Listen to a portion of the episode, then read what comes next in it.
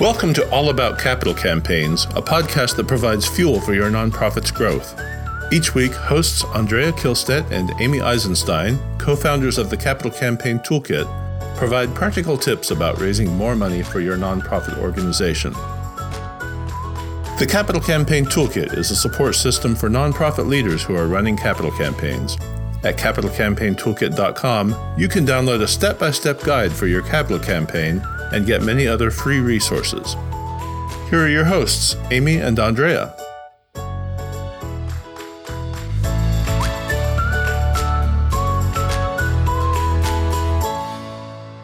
Today's topic is kickoff events, campaign kickoff events.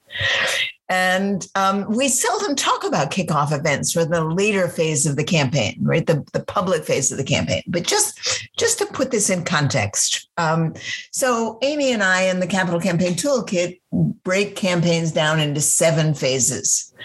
The um, starting with pre-campaign planning, going through feasibility study, campaign planning, the quiet phase, and then the campaign kickoff, which is this little bitty sliver when you finally announce the public the public goal. You finally announce to your public, whatever your public is, what your real goal, the real dollar goal of your campaign until you get to that kickoff period, you're using what we call a working goal. That's a, do- a goal that might go up and might go down depending on how the leadership part of your campaign goes during that quiet phase.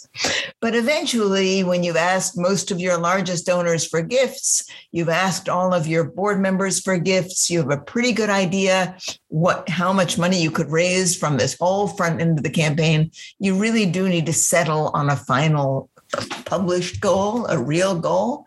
And that's what you announce at the campaign kickoff. So that's a big deal, actually. On the timeline, if you download the capital campaign time, time, timeline from the toolkit, you will see that it's a little bitty sliver, which is maybe why we don't talk about it very much. But there is, in fact, a whole lot of stuff to know about it and how to go about doing it and when you should do it and how much money you need to have raised before you kick, actually kick your campaign off, why you have a campaign kickoff, many, many questions. Yeah, Anything I think let, let me just, yeah, let me jump in for one second before you start to give some examples. So I think, you know, the term kickoff probably is confusing, and I'm glad that you've clarified. Um, a few sessions ago, we talked about when do you start counting your campaign, or when, you know, when does the timeline start on your campaign? And that's very different from the public kickoff. So maybe when we say kickoff, we should say public kickoff because it's not actually at the beginning of your campaign, it's actually closer to the end of your campaign and before you do your public announcement and your press release and your public kickoff, when you invite the whole community to, to contribute and support your campaign, um, you've been in the quiet phase and, and campaign planning. And so you've been in the campaign already for one or even two years and you have raised probably 60, 70, even 80% of your campaign dollars before you have this kickoff or public kickoff. Maybe we should start saying public kickoff. I don't know. Um, so you're not kicking off the beginning of your campaign, but you're kicking off the public piece of your campaign where you're going out to the whole community and uh, formally announcing your campaign goal and inviting them to participate. Now, right. let's talk for a minute about what we mean by the whole community, right? When you kick off your campaign and you're going to the whole community. So, what do you mean by your community? And being able to understand that question, to answer that question, has a lot to do with how you will design your kickoff. Because community means different things to different organizations. Right? If you are, for example, a public library, chances are your community is very broad. It may be pretty much everyone who lives in your community or everyone who lives in your community with a library card. And that, that may be a pretty good percent of your population. So your community is going to be very, very big. On the other hand, if you are a private school, a, a, fairly new private school, for example. You've only been around for five years. Maybe you only serve grades K through three, for, for example, let's do it really little, right? Maybe you have 60 kids in your whole school. Right now, look at that. If you're three years old or five years old, you've got 60 kids in your whole school. You've only ever had, you know, 100 kids that have ever gone to the school altogether. Maybe you can include in that the the parents of the of the students maybe the grandparents of the students the teachers who teach at the school the immediate neighbors in, of the school maybe in your community. But your community is not going to be the same community as the public library's community right? It's going to be very different. It's going to for and you, your community is an important community, but it's a very different shape. Yes, Amy. And le- and let's take it wider. I mean, there's lots of organizations that serve the whole country, or maybe you know multiple countries, and so your community um, might be people with uh, you know w- whatever who care about the environment, or who you know who whatever the topic is. Right? If you are across m- multiple states or ac- across multiple countries, um, that's your community. So I think you know, to Andrea's point, it can be very small, it can be very wide. So important when you're kicking off a campaign. Who are you kicking it off to? Who's your community? So good, small to big small to big. And of course, how you kick it off has everything to do with what community you're actually trying to reach.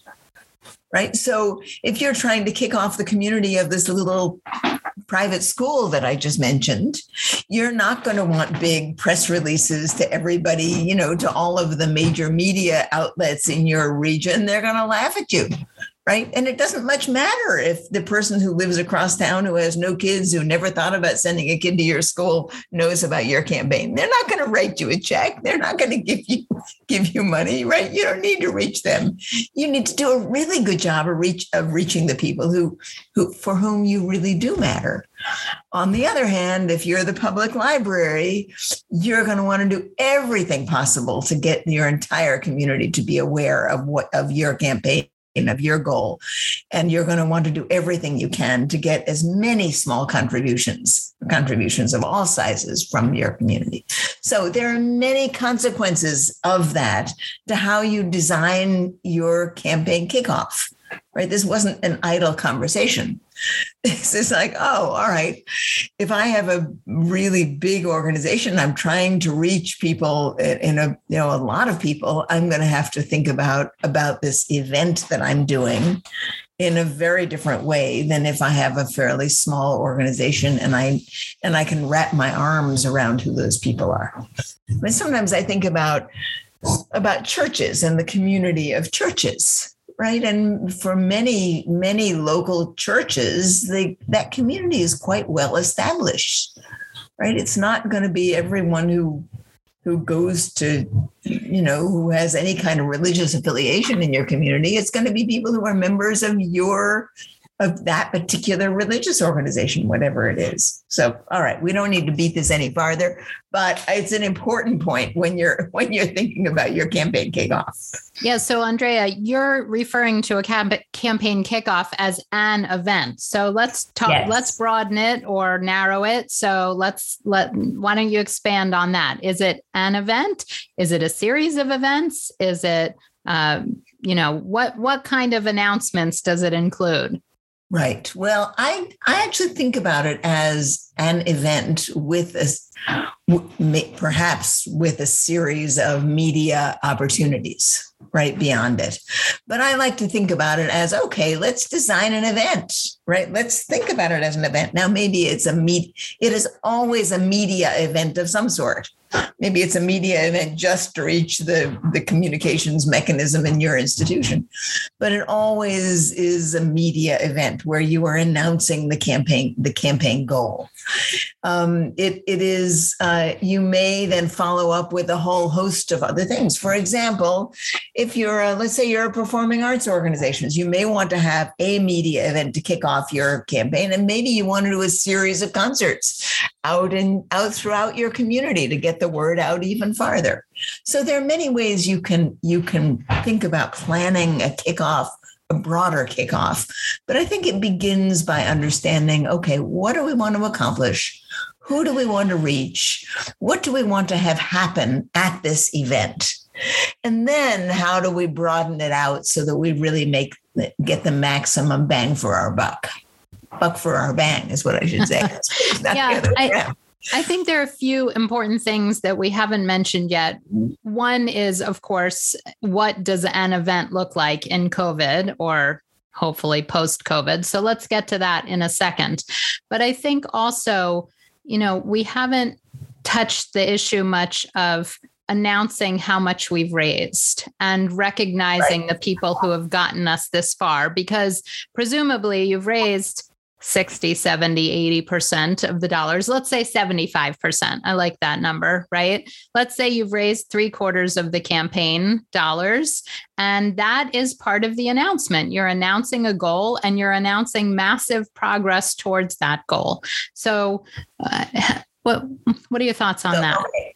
Well, that's a, I'm so glad you raised that, Amy. So, uh, how much money you have to have raised before you go public, as they say, has everything to do with how wide a base you have right? If you have a really broad base of people to reach that you're hoping are going to contribute, you may not have to have raised quite as much percentage wise as if you're an organization with a very narrow base and your ability to raise a lot of money after you've kicked off the campaign is going to be quite limited. So all of these things relate really to what the what your community community looks like.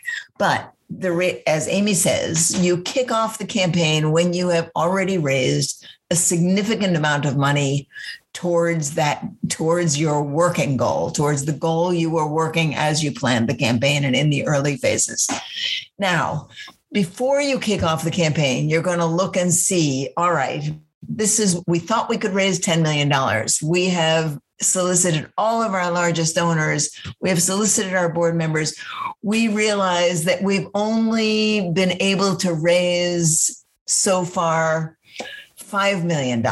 And we don't see our way clear to getting to 10 million. No matter how we slice and dice the numbers, we can't see that's possible. We had a couple disappointments in the lead gifts.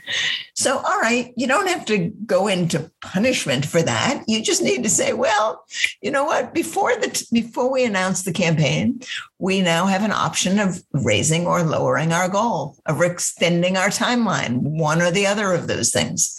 So if we if we say, all right, we don't want to extend our timeline, we don't know really who else we would go to if we did extend our timeline to raise those big gifts.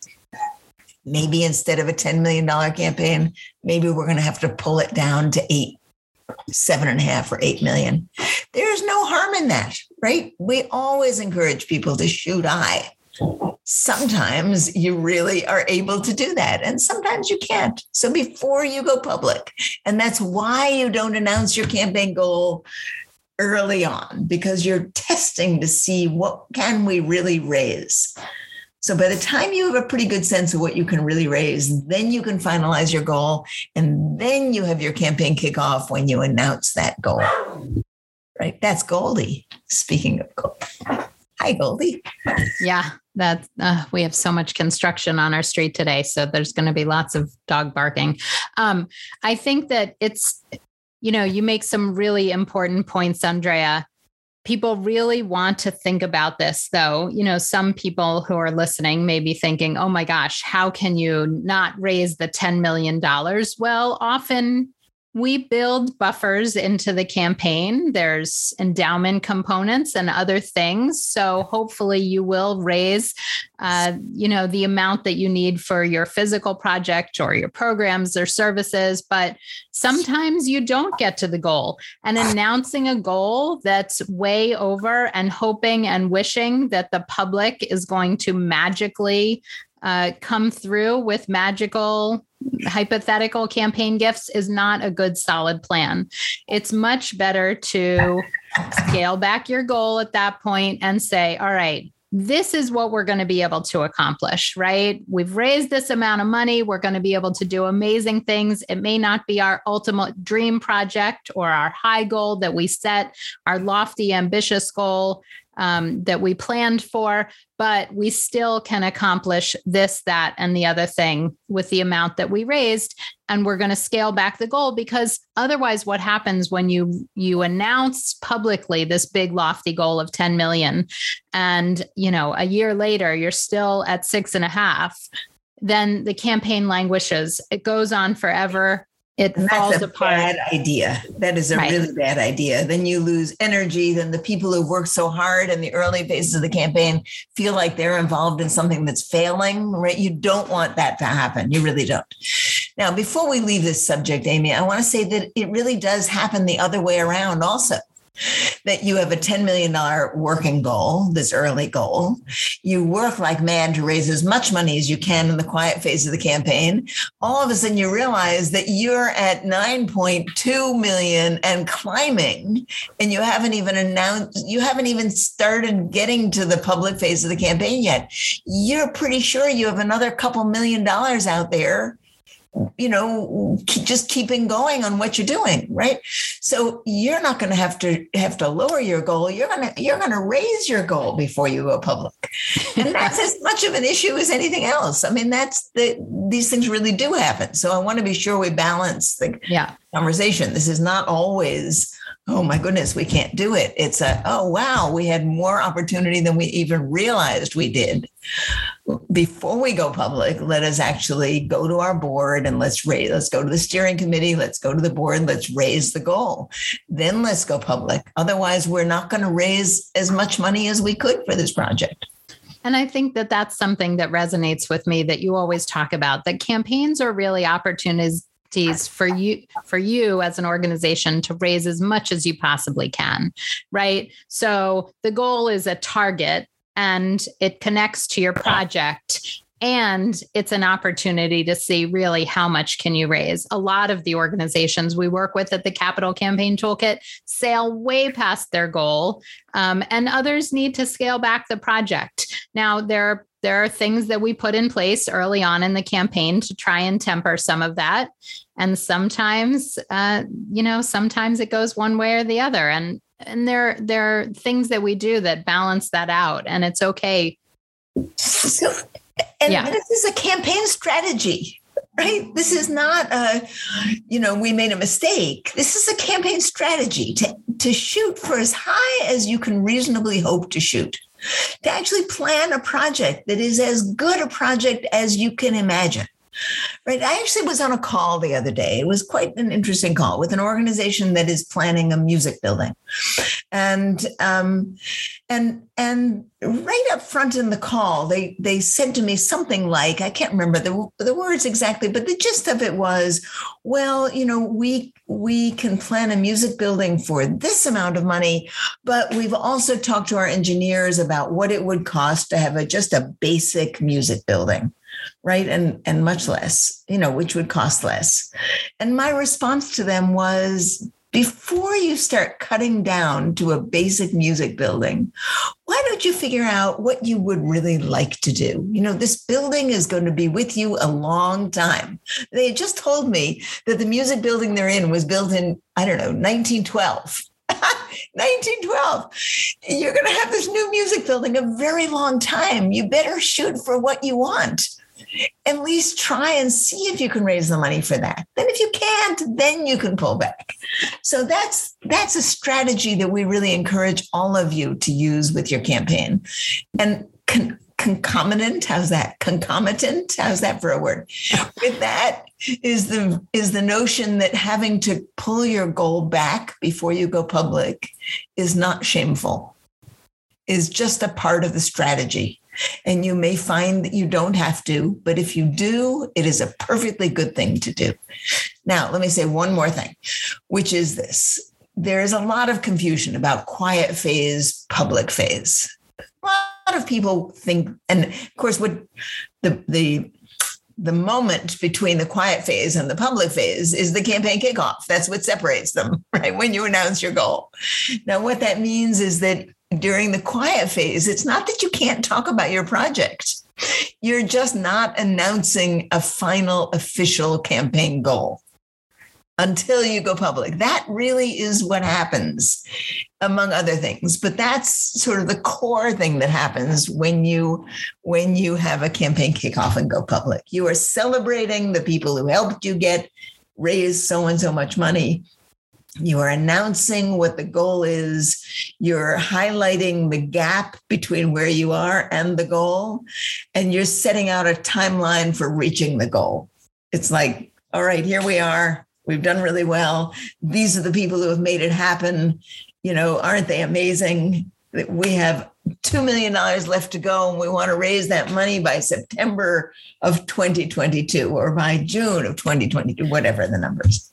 Okay, uh, we have two, one more thing to talk about, and then I know okay. we've gone on long for today. But uh, the the other, I think, turning point in the kickoff is how you're soliciting people primarily. So prior to the kickoff, it's all one-on-one conversations. It's in individual solicitations. It could be with corporations and foundations, but really it's it's strategic and one-on-one. Um, as you move into the public phase, while you still may be doing some more of that one-on-one fundraising, you're also employing more mass marketing. You might be doing direct mail appeal or an email effort or a social media campaign. So there will be more as you go public. Um, there will be more broad fundraising, broad based fundraising, as opposed to all one on one, which is what's been happening in the quiet phase. So last thing, Andrea, we didn't talk about, you know, this idea of an event in COVID. Right. Um, so, you know, we have seen so many organizations turn their kickoffs virtual. Uh, some work better than others of course but i think it is has given us an opportunity to be really creative with our clients and thinking about you know several smaller events um, you know how and when to announce to the media as andrea talked about you know you may or may not have um, you know a gala with 300 people in the room. Um, you may have a series of smaller events to sort of kick off this campaign. But so you know i, I just want to acknowledge that there may not be one big event. Um, but all right any final thoughts before we wrap up eyes open for the blog post. When does it come out, Amy? On yeah, tomorrow. Uh, tomorrow. tomorrow. depending tomorrow. on when you're listening uh, to the the podcast. Uh, it will already be out, and Andrea has outlined three different types of kickoffs. So um, I definitely encourage you to head over to the Capital Campaign Toolkit blog to read more about campaign kickoffs. All right, excellent conversation today. Thank you, Andrea. Thank you, Amy.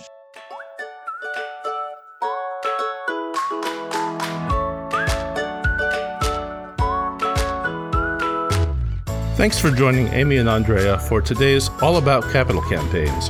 To learn more about them and their work together, go to capitalcampaigntoolkit.com. This podcast is recorded on a live webinar every Monday at 2 p.m. Eastern Time. You can join the live sessions and get your questions answered by signing up today at toolkittalks.com. And please like, rate, and review us on your favorite podcasting platform.